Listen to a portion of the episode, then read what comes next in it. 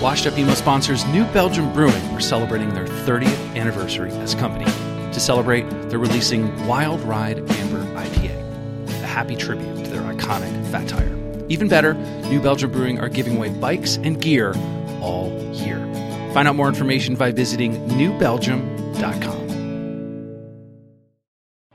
Do you ever wonder if your favorite band is emo? Tired of being in the same conversation with friends? Not knowing if you're listening to post-hardcore, screamo, emo Scrams, revival, Sparkle emo, Daddy, Midwest emo, emo alternative violence, rock. even ska? We're here to help. The Emo Council is here staffed and ready for any question you may have. Hey, Emo Council, just wondering if Green Day was considered an emo band. Thanks. Green Day is not an emo band. Okay. From the creators of Washed Up Emo, isthisbandemo.com offers the definitive answer to the only important question of your day. Hey, is this band emo?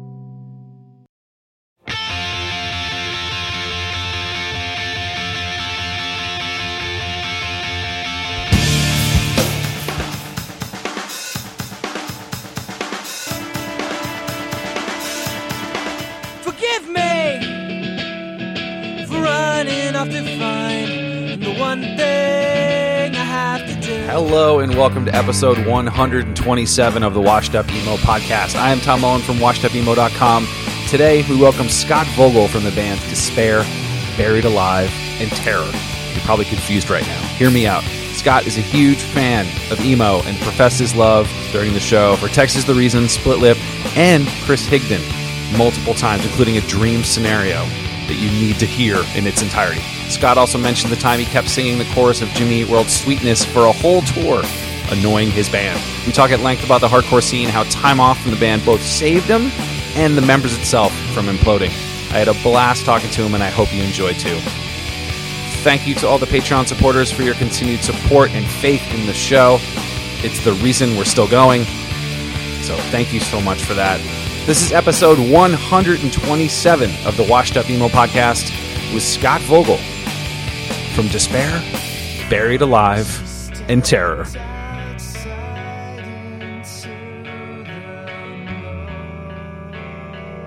Tell the others, find them and tell them not to doubt. Even now, not to doubt. Tell them to keep their faith. They must keep faith.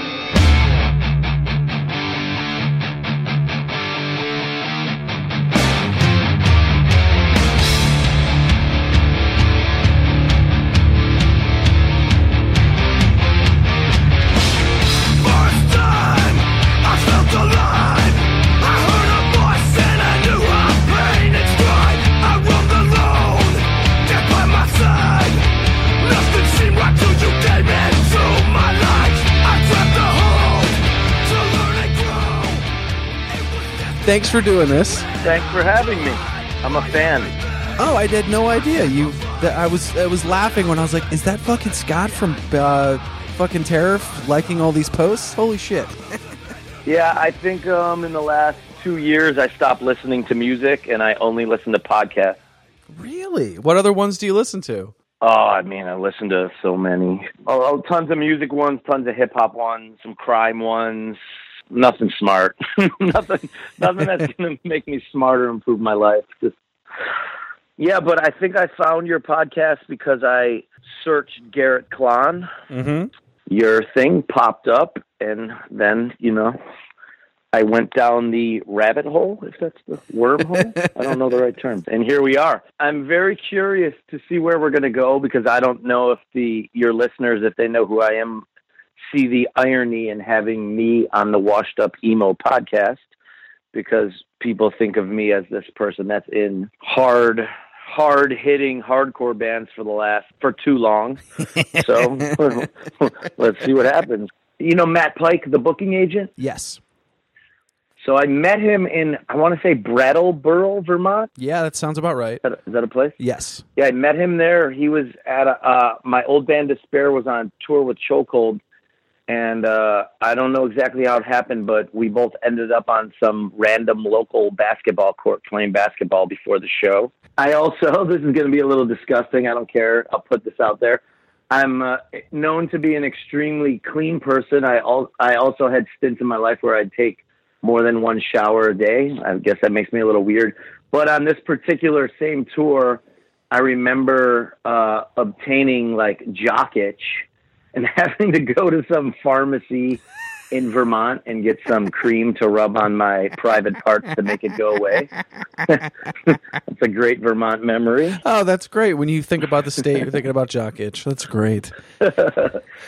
There was a skate park that Terror has played in. Um, I think that a dude named Spencer had booked some shows. So that's that's maybe my knowledge of Vermont. Yes. Jock Itch and uh, Matt Pike. But yeah, Spencer, you know, the, uh, was in that band My Revenge, and I Yes. think what was cool about that is like I thought those were the biggest bands, and I think being if if a band came from Buffalo, like when I saw Snapcase at two four two Main, like I thought that was the biggest thing in the world, and I think it shapes someone, and I know throughout your you've been doing this for a long time, and and you're you're in it, and I think where did that start for you, like was it in Buffalo? Like, was it that same? Because that's it's isolated, but you guys are close to stuff. But how did it start for you? That ethic, that those ethos, like all those things that sort of connect the dots, and you're like, this is how I fucking do it. It's funny that you bring up Snapcase because uh, I always attribute to my uh, desire to be in a band, to be a frontman of a band. I was a so my brother got me into underground music and hardcore and, and punk. He was more into punk, and then eventually we both found the the hardcore scene together. And uh, I never, you know, was really into the punk look and the anarchy thing. That really wasn't me. So when we found hardcore, it kind of mm, made a little more sense with me.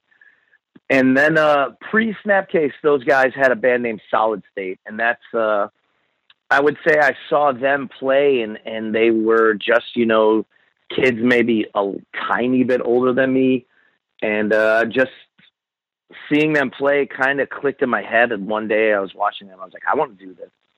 So uh, before that, I would play drums in some crappy bands with my brother and stuff. And then we started my first band. Maybe I said to my brother, you know what, I want to, I want to be the front man. And we started my first band, Slugfest.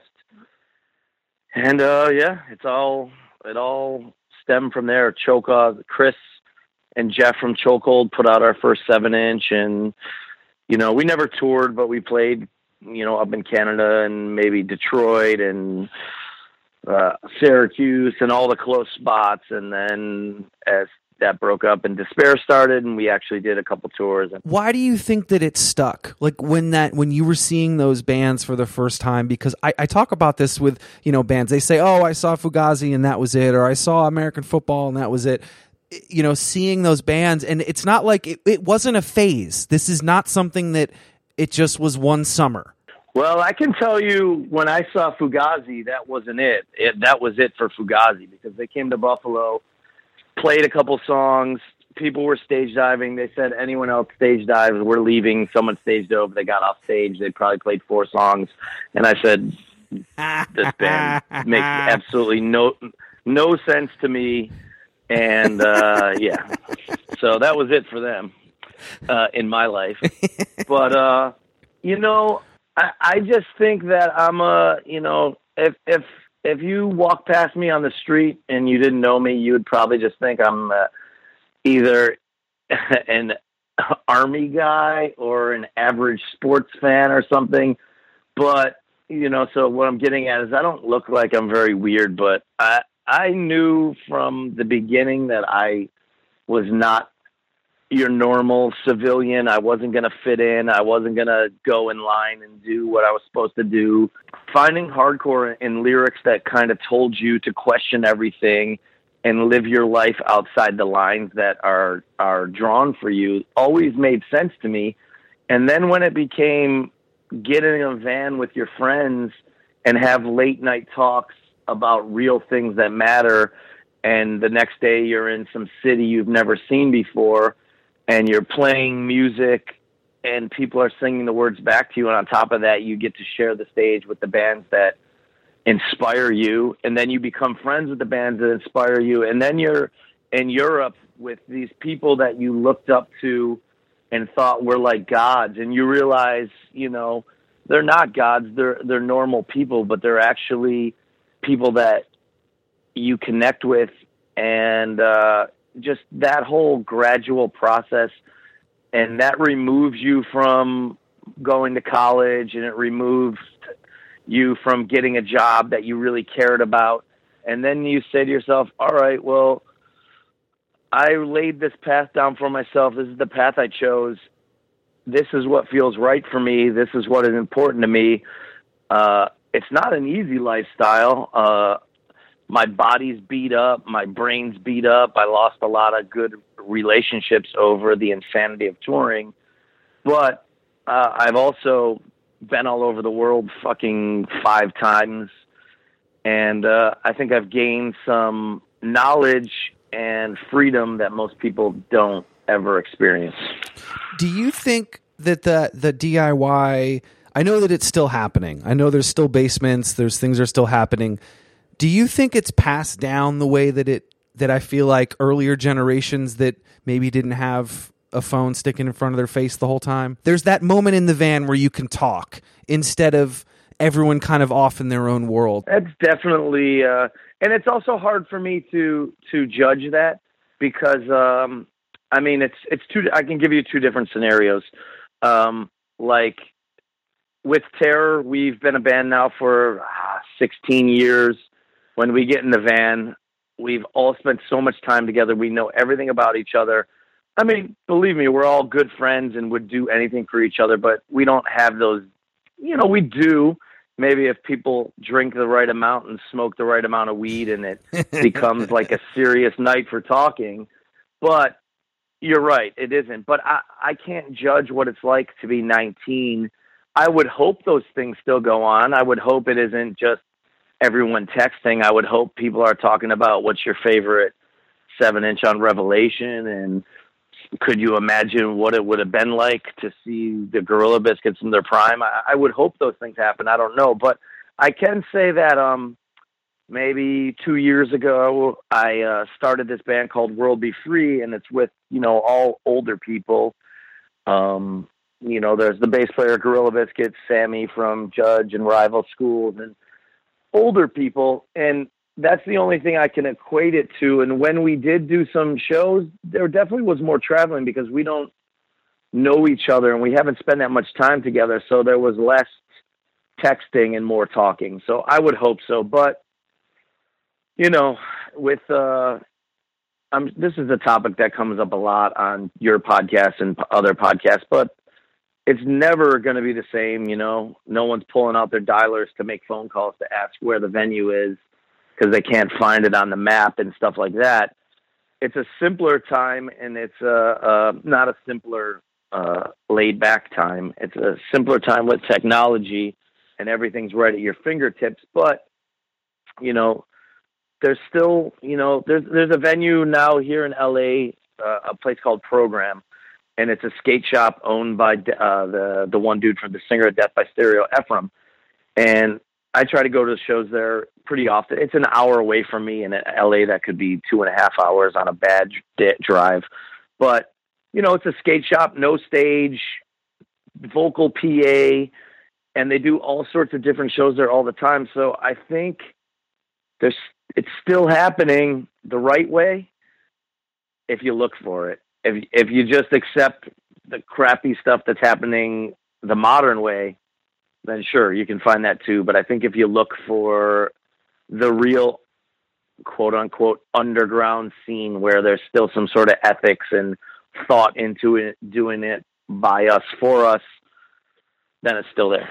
Yeah, I think the that that feeling of I'm I find stuff now when I'm not on the internet.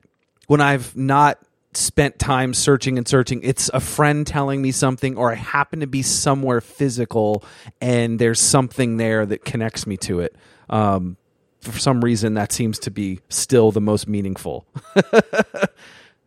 I I think too. You know, I, I'll never discount the fact that I still buy demos, and still the most important thing for me is seeing a band live and getting that that like goosebump feeling and being like, holy shit, like this band's amazing. Look at that front man. Can he lend me some of his energy so I can go off that hard? But there is a, you know, I don't, I don't hate on the fact that I'll go on Instagram and just scroll around and see a, a live photo of some band, and I'm like, who is this? Oh, blah blah blah blah from Seattle. Cool, I can listen to them right now and go to their Bandcamp and listen to it and say, oh shit, this band's awesome. Like, And then you might connect got- with them. Right. So uh, that that's an insanely awesome thing, but you know, there's there's a there there also is the treasure hunt that is gone of like uh you know, the record store in Buffalo that I used to go to was Home of the Hits and you know, like when I would see a new record coming out on Rev, you know, that that would mean maybe it'll come out in August, maybe it'll come out in September.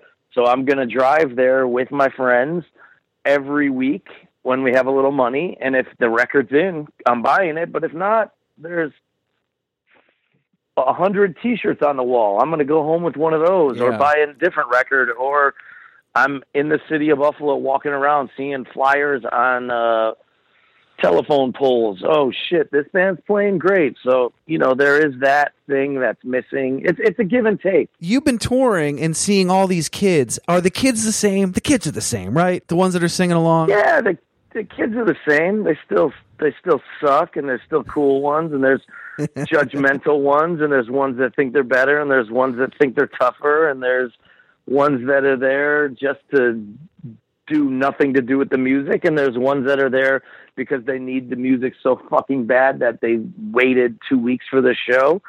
You know, the kids are the same. And then when you're when you're saying stuff and you're talking and what do you want like have have have things that you've said changed from the beginning to now of what you're saying cuz what a kid can take away or what are you passing on? You know, it's weird, like to to think about the the um, start to, to the start from from the start till now of me on stage talking with terror. It begins with me being very uh, uh, talkative and saying a lot and uh, being very expre- uh, expressing myself and trying to um, say things that are important. And then there there was a time in terror where there was so much violence at our shows, which I, I like to call the dark days. When was that? Like what what years was that? 2004, maybe 2005, 2006, somewhere in there, Mhm. where there was just so much violence at hardcore shows, and terror was really.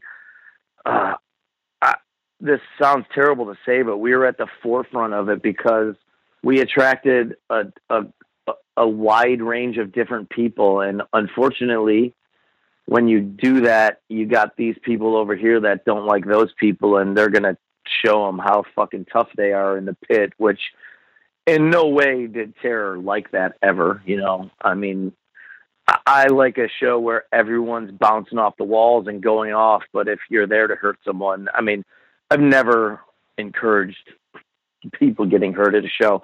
So at that time, um, people people maybe associate terror with me talking about stage diving if you if you know about the band and that Mhm. was just a direct reaction of me saying enough with these fights let's try to get people to move up and instead of punch each other in the face let's get them to jump on each other and be closer and maybe try to get the the show more uh directed back at sing-alongs and stage dives instead of the whole room being standing against the back of the wall because they don't want to get punched in the face. Mhm. I sure don't want to go, go to a show and get punched in the face. So there was that time, and I think now it's kind of come full circle where when we play now, we definitely link a lot of songs together. Like uh, we just did uh, sh- shows on Friday and Saturday in LA and and up at Gilman Street in San Francisco, and we didn't stop once. It's it's kind of like once you have the energy, I don't want to stop, but I also don't not want to say things. So we'll just ring out in between songs, and I'll definitely am again back at the point where I think it's important to say something, whether people agree with it or not. Uh, I think part of underground music, which separates it from all the other genres out there, is the lyrics.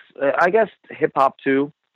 Um, the lyrics got to be saying something. It's got to be more than uh, my girl broke my. Oh, can I say this on you Watch the totally Emo? can. Yeah. my girl broke my heart, and now I'm sad. You know, like like you know, I listen to music that says that, but for me, the music that's most important to me is something that's that's saying something that maybe can make life a little bit better or a little bit more meaningful or open your mind up to something you never thought. When did you get into emo? Yeah, uh, let me think. This is probably something I never really thought about. Um, I've always, you know, I love Texas is the. Re- I'm going to try to go backwards. So I love Texas is the reason. I was never a big Embrace fan. I was never a Fugazi fan. Uh, I loved Quicksand. Maybe maybe it was GB to Quicksand. I don't know if Quicksand's emo, but that's starting down the path. I love Split Lip. I love Falling Forward. Um, you know that that might be a, a starting point. Louisville might be Louisville or Quicksand. My old band Despair was on Initial Records just because I loved those bands so much. Oh no shit. And um, yeah, so uh, early Initial Records was out of Detroit, and they put out Pitbull and some harder stuff. And I think when uh, the label moved to Louisville, it started going more in that emo direction. But uh, I love that stuff so much, and we played shows with like the Kindles and Falling Forward and stuff. And um, well, maybe it was Elliott by the time Despair was a band, but uh, yeah, and I just Andy Rich and me. You know, it's funny. I st- I don't think I still have this letter, but I sent Andy Rich a letter like uh, trying to get him to sign Despair, and he sent me back like, "Hey, thanks for the demo. Uh, right now I'm too busy, but could you book the Kindles tour in Buffalo?" And I always kept that because you know later maybe next year he agreed to do the record. Oh, so that's it's kinda cool. funny, like. So, um, you should try to find that letter. I, I uh, unfortunately It's probably I'm lost not in a one of move. those- yeah, I'm not one of those people that holds on to stuff. I, I wish I did, but um, I bought the first Get Up Kids EP on Doghouse. Definitely when you were doing it around that era, it was you could have been playing with four other emo bands and you were a hardcore band and it was fine. Yeah, I actually did a tour with my uh, band Buried Alive that was Hot Water Music, Elliott, and Buried Alive, and That sounds That- the awesome. mo- most yeah to most people that's like what? How did that happen? And it was like hot water music asked us to play. And I, I, i'll say use the word tour loosely because i think it was like five or six shows. Um, but they asked us and we loved eh, buried alive loved hot water music and now that that's by far my favorite band that ever existed i don't know how you categorize i don't even know what type of music hot water music is but they're my favorite band so Oh, I didn't know that. and and yeah, by by far they're my favorite band. And it's funny because I hated them when I heard them. When I first heard Hot Water Music, I was like, "This is terrible." Which record? And, Which was the uh, first one you heard? Finding the Rhythms, the Pro- first one. No, I probably heard them with Forever and Counting. That's the first record I remember hearing them. And I was like, this is terrible. But the, the bass player and guitarist at Buried Alive loved it, and they would play it in the van. And then it started to stick in my head. And then I can remember we also shared an apartment together. And I remember when no one was home, I would sneak in the room and listen to the music because it. I was an outspoken, this is terrible, but I had to hear it. Do you remember those? I mean, that those shows and having those different genres. I think that's so important for a kid that might not be exposed to something else, but it's all in the same family. I, I could be wrong, but I would attribute that to two things. I would say that back then in most cities, maybe not a city like Chicago or New York, but a city like Buffalo for sure, it wasn't big enough to separate. So, uh, you know, if you were into hardcore, but you didn't really like Despair because that was Tough Guy, but you liked uh, Elliott and Hot Water Music, you were still going to go to the Despair show because you only had one show a month and you wanted to see the other hardcore kids. You wanted to support. You probably wanted to stare at some girl that you had seen at the last show. so you were still Check. going to the shows. You were still going to the shows. Now, you know, um, in a bigger city, maybe not so much, but I know in a place like Buffalo, they're just, it was all one scene and you're right. Like you know, there there were shows like you know uh, my old band. There was a show that was Snapcase, uh, a Split Lip, in Despair. I, there was a fourth band too. I can't remember, and that just made perfect sense because then you'd get more kids, and every band doesn't sound the same, and every band isn't saying the same thing, and every band isn't either saying oh baby you broke my heart or oh man i'm gonna fight against this world because it's so hard you were getting different aspects from different kids and i i feel too i could be wrong about what i'm gonna say next but i feel like the emo scene maybe came, most emo early emo kids were first hardcore kids is, is that true That if if I've done over a hundred of these, you either come from that camp or you've come from the metal punk. Yes, you could have just come uh-huh. there, but a lot of time, I mean, you get a band first. A lot of kids like first band I ever found out I liked was Warrant. Well, that was hard music. And then I then I understood, you know, then I found Helmet and then I kind of moved deeper. I think there's always those gateway bands, but yeah, metal, hardcore, punk, indie too, the indie rock scene, but it's it kind of flows from somewhere else. Right. Well, I was one of those kids also. I was uh Motley Crue, Shout at the Devil, and Ratt Out of the Cellar, and then into my brother pulling me into the punk world, which I liked but I didn't love. And then uh I saw DRI and Seven Seconds and I saw Minor Threat on the Night Flight um Another State of Mind, Social Distortion movie and then it was over. Really? So that movie and those couple shows. That, that sounds like a pretty good threesome right there. DRI, fucking, and then the, that's Yeah, awesome. it was D- DRI Gang Green and Buffalo's own the Goo Goo Dolls opening up. Who, if you were in Buffalo in the when I was the late '80s, D- uh, the Goo Goo Dolls were just this crazy thrash band that And on Metal like- Blade. Yeah, and they were insane. And I can remember going to see them with my brother with like a hundred people saying like, throw your cl- throw your sweatshirts on stage. We need free clothes to go on tour because we're so broke.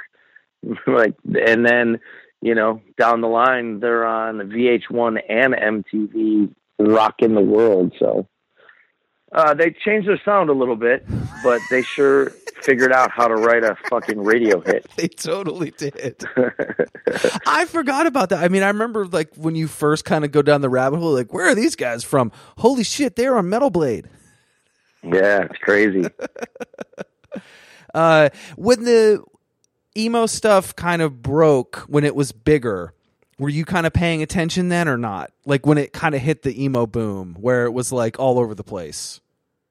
You know, if if you if you quizzed me on 50 emo bands, I'd probably know everything and love 20, but you would be surprised. Like Mineral, when you say that, I know they're a huge band. I don't know anything about them. Um, Oh my god, this, You know, this be there- so fun. Um, yeah, you should just rattle them off. Be like, no idea who they th- are. th- there'd be bands that. So ask me some bands, and I'll tell you because there's going to be ones that I know nothing about, and there's going to be ones that I love. What? Where's? But how did that happen? Just um, maybe their proximity to the hardcore scene, or Yeah. if if I if I collided with them, you know. Yeah. Uh, let's see here. Maybe I can pull some out. Um, Sunny Day Real Estate. Love just just listening to them last week, thinking about how fucking amazing they are. How'd you find them? Was that just a friend or? Maybe because the dudes were in Brotherhood. I don't know. I don't know. Uh, Rainer Maria. Never even heard the name. Love that. Piebald. You got to know Piebald. Very close to hardcore. Yes. Yeah. Uh, the Promise Ring. know them you know don't don't know them that well know the, i should know them but i don't This is my favorite segment of any episode I've ever done. because you're so fucking honest. I love this. But it's like there are so many bands and there are so many subsets of them and the word I think is what I again, you know this, and people that are listening are rolling their eyes. That's the point of all of this. Like the scene is big enough where it's not five bands, it's not five years, it's a long history, and there's a lot that's behind it, um, which is fun. I mean, also for me, obviously hardcore is my go-to, and then hip hop I listen to more than I listen to anything we're talking about here. And I have this, and then I have you know Cold. I love Coldplay. I love Tom Petty. I love Pink Floyd. So this is for for me emo or this more emo side of music is something that I really love, but I never, you know, I never dressed the part, and it was never my main thing. So it's kind of like a secondary thing for me that I can just enjoy. And you know, something that I, I, I'd love to get back to doing this because the what we were just doing, I don't want to kill what we're doing because you were enjoying it. But for me, a wonderful thing about this scene we're talking about. So, like, uh, I go to a hardcore show. Everyone fucking knows who I am. Every that that sounds pretentious, and I don't want to sound pretentious. I know Most what you people mean, there know. Yeah, they, most people know who I am. They either love my bands, they hate my bands. They know I used to be vegan and now I'm not, and they blah blah blah blah blah. I go to see the Get Up Kids. No one fucking knows me. I don't need to talk to anybody. blah blah blah blah. It's just a refreshing thing where I'm not attached to that scene. It's just a breath of fresh air where I can just completely go for the music, and none of the nonsense is attached to it. So that's a you know an awesome thing for me. that's sort of like everyone um, thinking they saw Ryan Gosling at the American Nightmare show. Now we can just figure out where is Scott Vogel at the emo show. I saw Steve Buscemi at a Bad Brain show. Was Really? cool. Yeah. I bothered him. Well, I did not bother them. Him. I went up to him. I said, "I don't mean to bother you, but you are fucking cool, and that's it. I don't want to bother you." And I left. Something along those lines.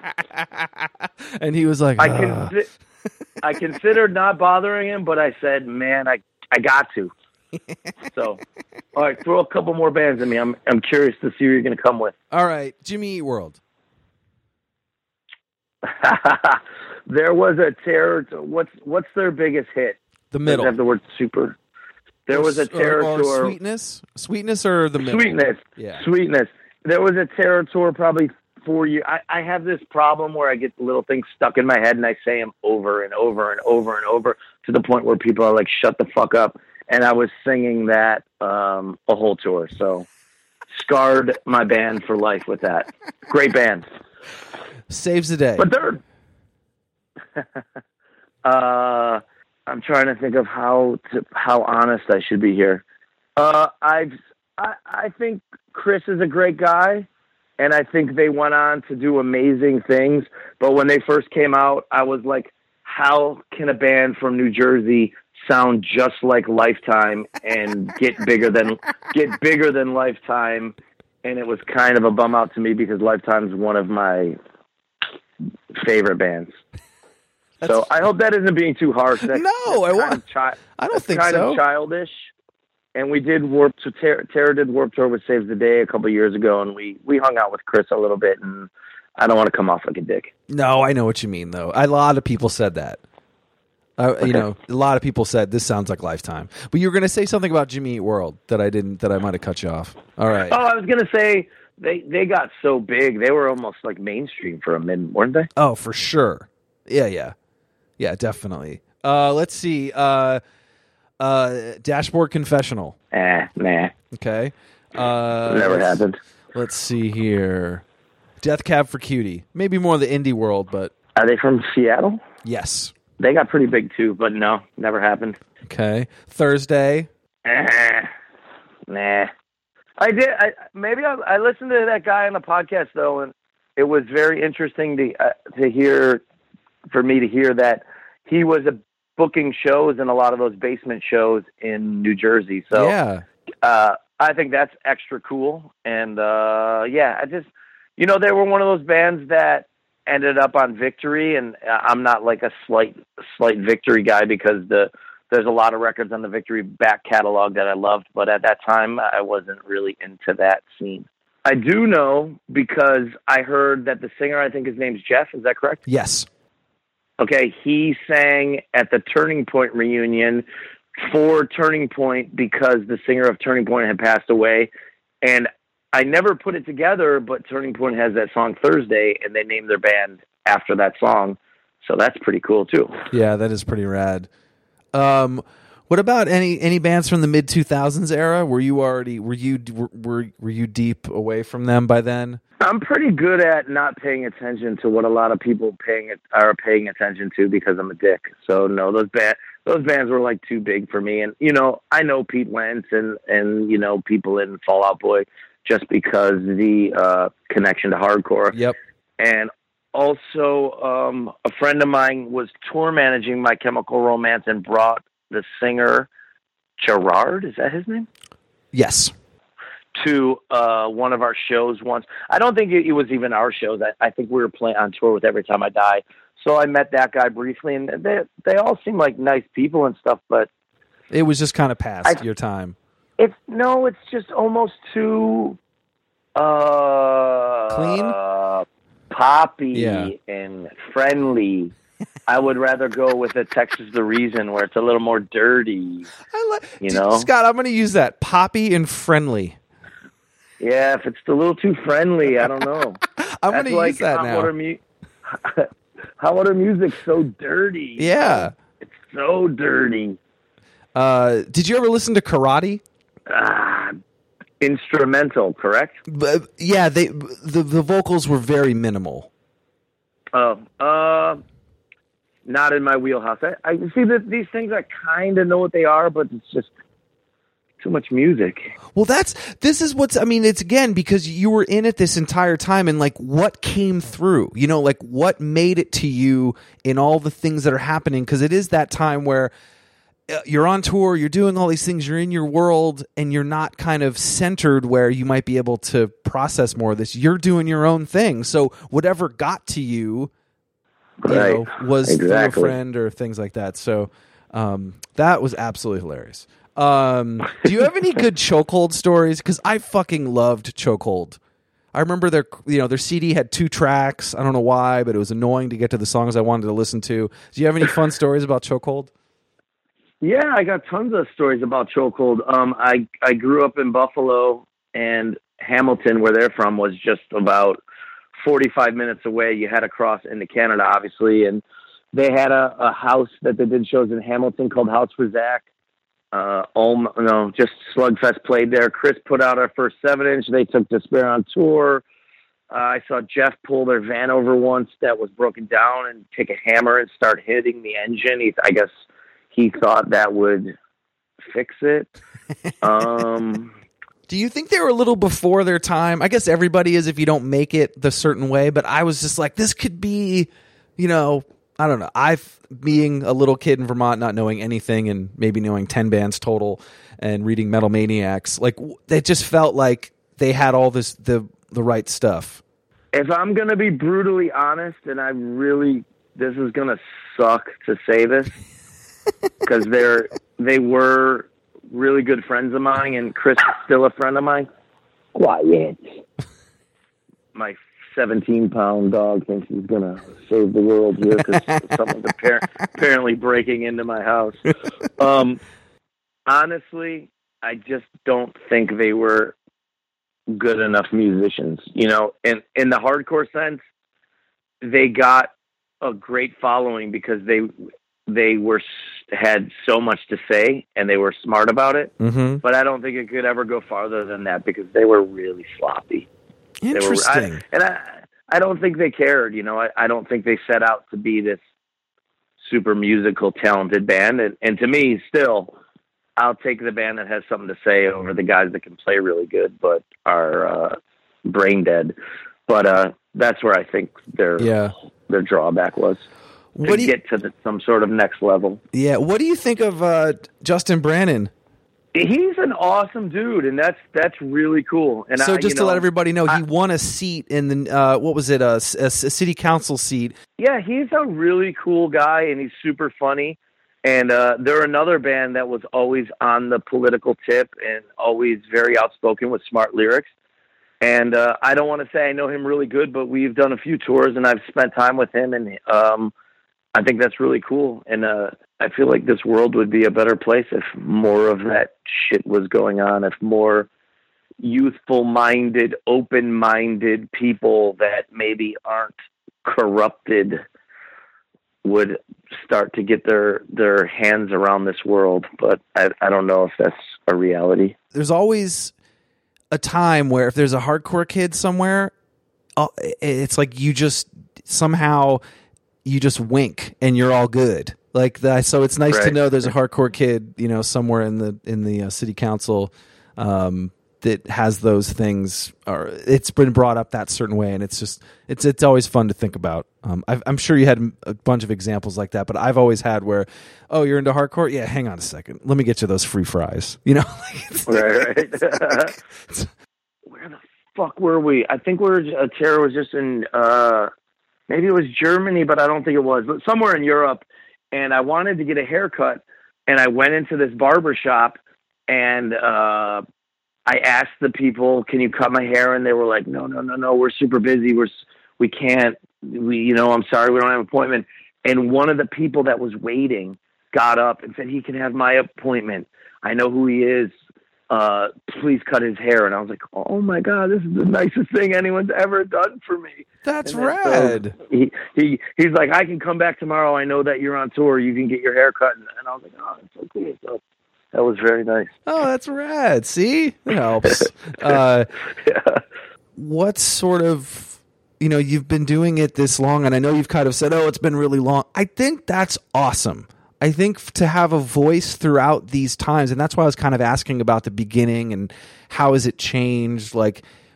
Where I mean, you said it's a little harder. You got to keep, you know, it's a, you know, it's it's harder each time to keep doing it. But um, doing it this long and having that knowledge is needed. You need to have those people to pass that down, and um, it's it's really important to you. What's what's been what's been important recently that's kind of kept it going, kept that fire.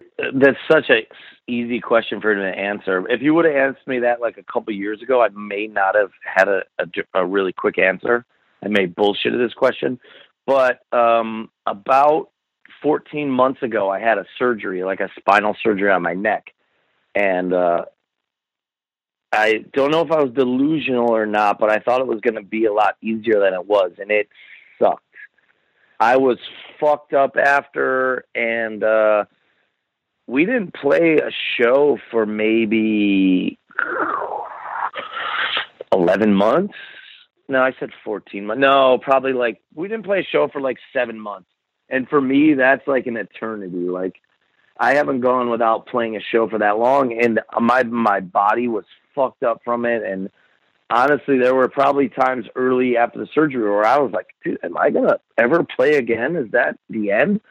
So having that time off away from it, it did two things. It makes you reappreciate how fucking cool it is to get on a plane and fly to, you know, wherever, some far off land and and go there. And whether it's 200 kids or 600 kids have these people singing along and so happy that you're there and can relate to their music. It it it, it reopens your eyes to how much of a beautiful thing all of that is. And not not just the people singing along but just going with your friends and sleeping in some weird hotel room and making sure you have the right adapter to charge your phone and like just all the things that come with touring.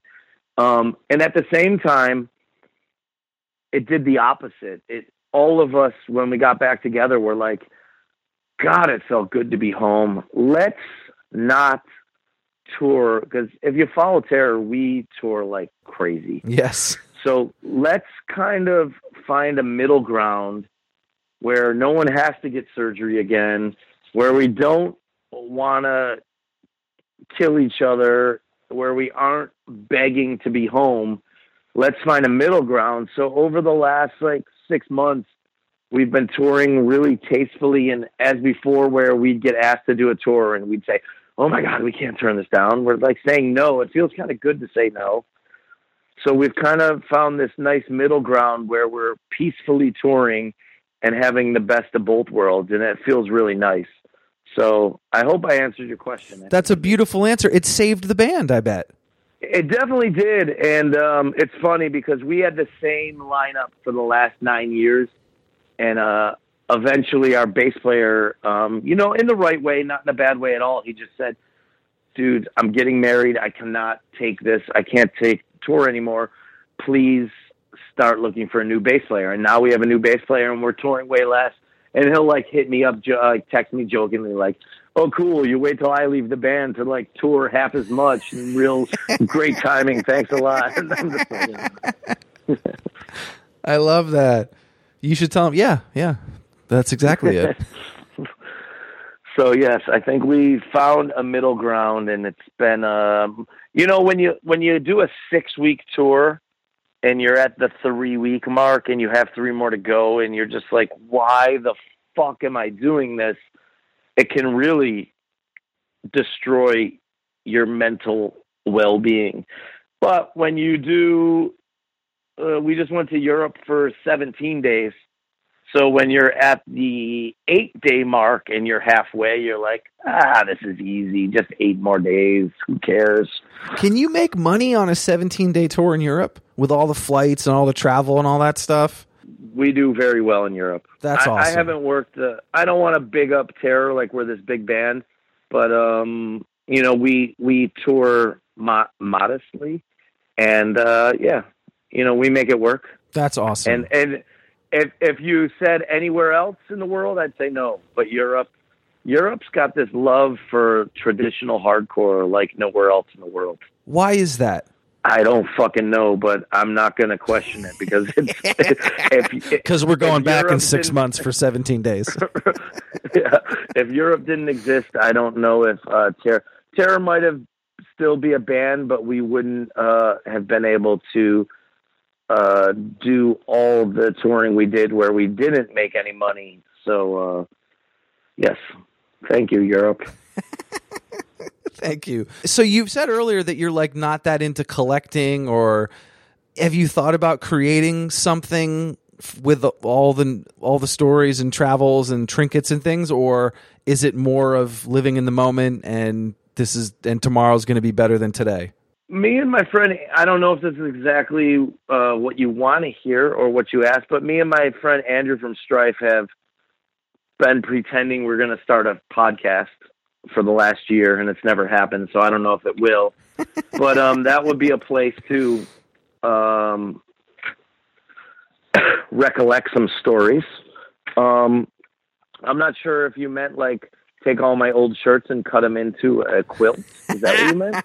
No, I just meant like you've got, you know, these stories over the years of like teaching or more of a like passing down what you've learned in a in a in a way if it's online, if it's a podcast, if it's if it's written down, uh if it's you've got all these it's called flyers. the Scott Vogel School of Stupidity. You come to a show with a bottle of whiskey, and you get me in a corner somewhere, and we start drinking, and I'll give you all the stupid wisdom you want. All right, there we go. That is it. School. I like I like the uh the uh room and board for that. It's it's already set. Yes. So, is there anything that you've wanted to do that you haven't been able to do? in life or in Yeah. mu- in music life? Music and life. It's both. in music there's a few places i still would like to go um we've never been to alaska we've never been to um south america. We've never been to israel. Uh those are all places i would like to see. Um i don't even care if we play there but maybe a stop a layover.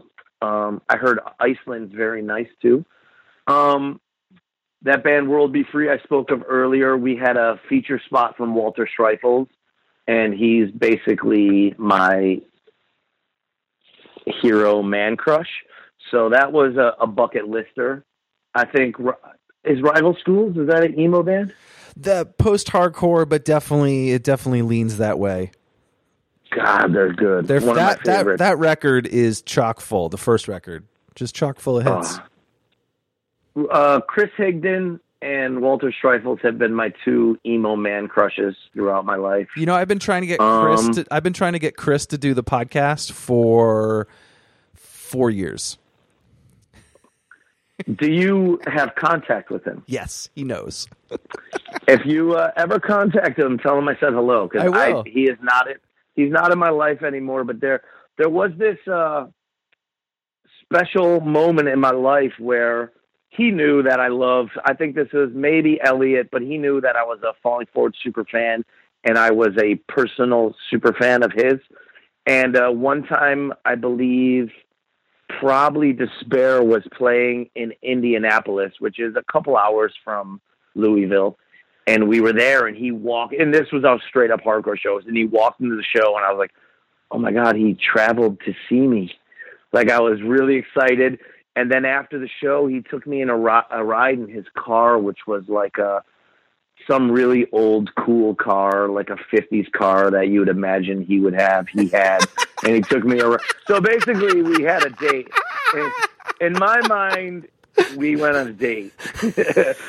so uh, yeah, but I don't know him anymore like that. You know, I'm sure if I saw him, it would be a, a, a cool moment. But Oh my he's got that new what, what's the Frontiers? the Is that his new Frontiers, yeah. band? Yes. Yeah, that's cool too.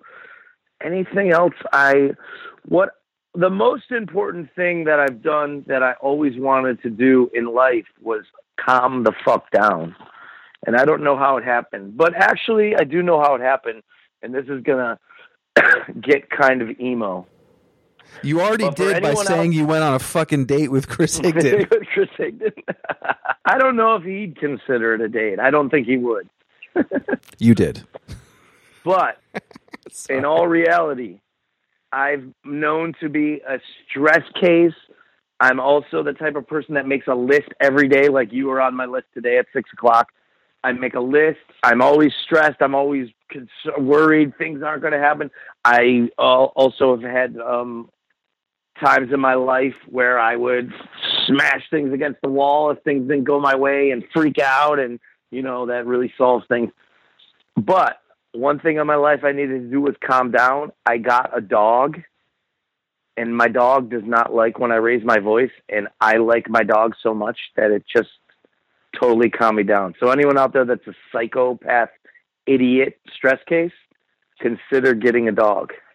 Because they respond to how you are. If you're angry, they will be upset. If you're upset, they know that, all that.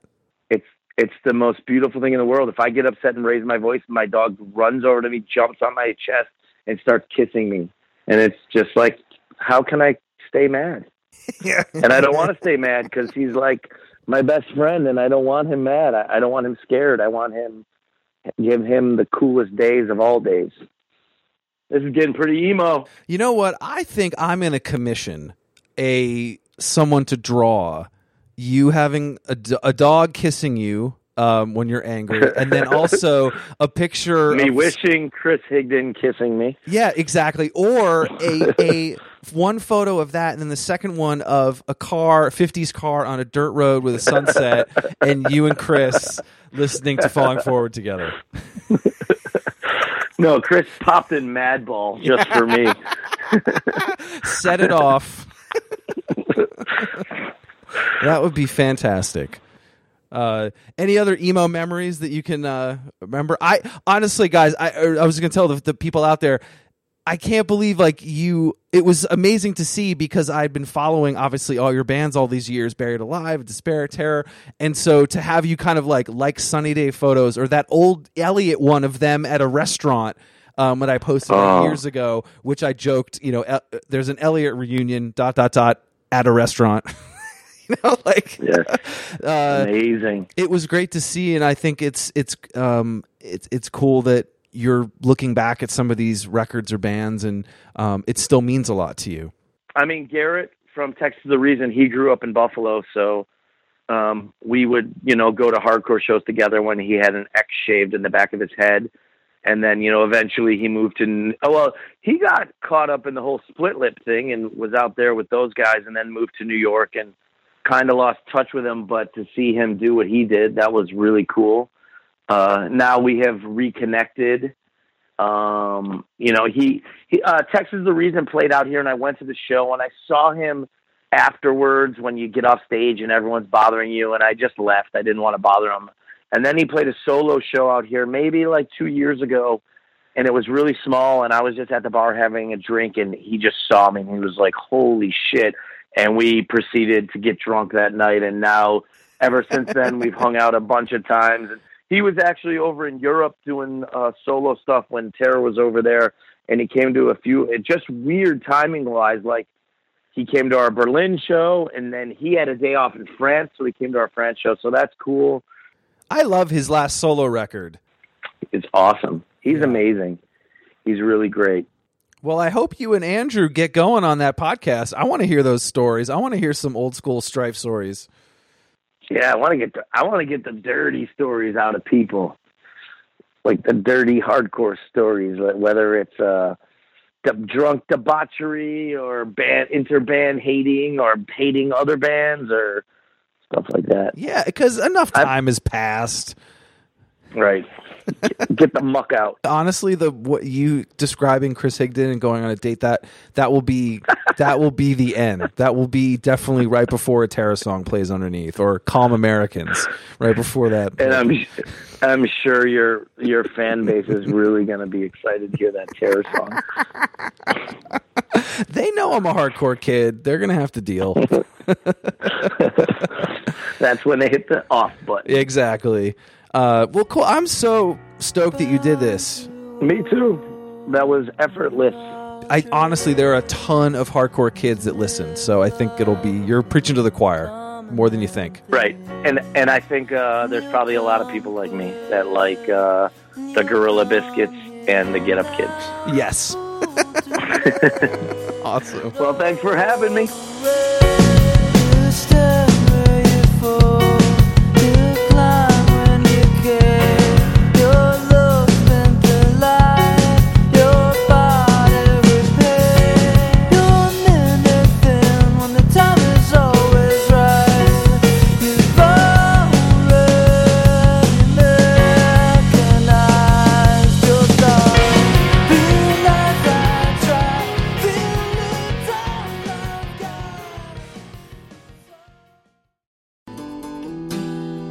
Washed Up Emo fans. Thank you for listening to this podcast over the last nine plus years, or if it's your first time, welcome. It has flown by, and I appreciate each and every one of you for listening. And for this current episode you're about to hear, I do have a favor of you. I have some books out right now called Anthology of Emo, and Volume 2 was released last fall. I really think you'll dig it if you haven't heard of them. It features guests from the podcast, including Jim Atkins from Jimmy World, Chris Conley from Saves the Day, Travis Shettel from Piebald, and Jon Bunch from Sensefield. I've also reprinted Volume 1 so you can order both. Check out the DIY publishing at anthologyofemo.com.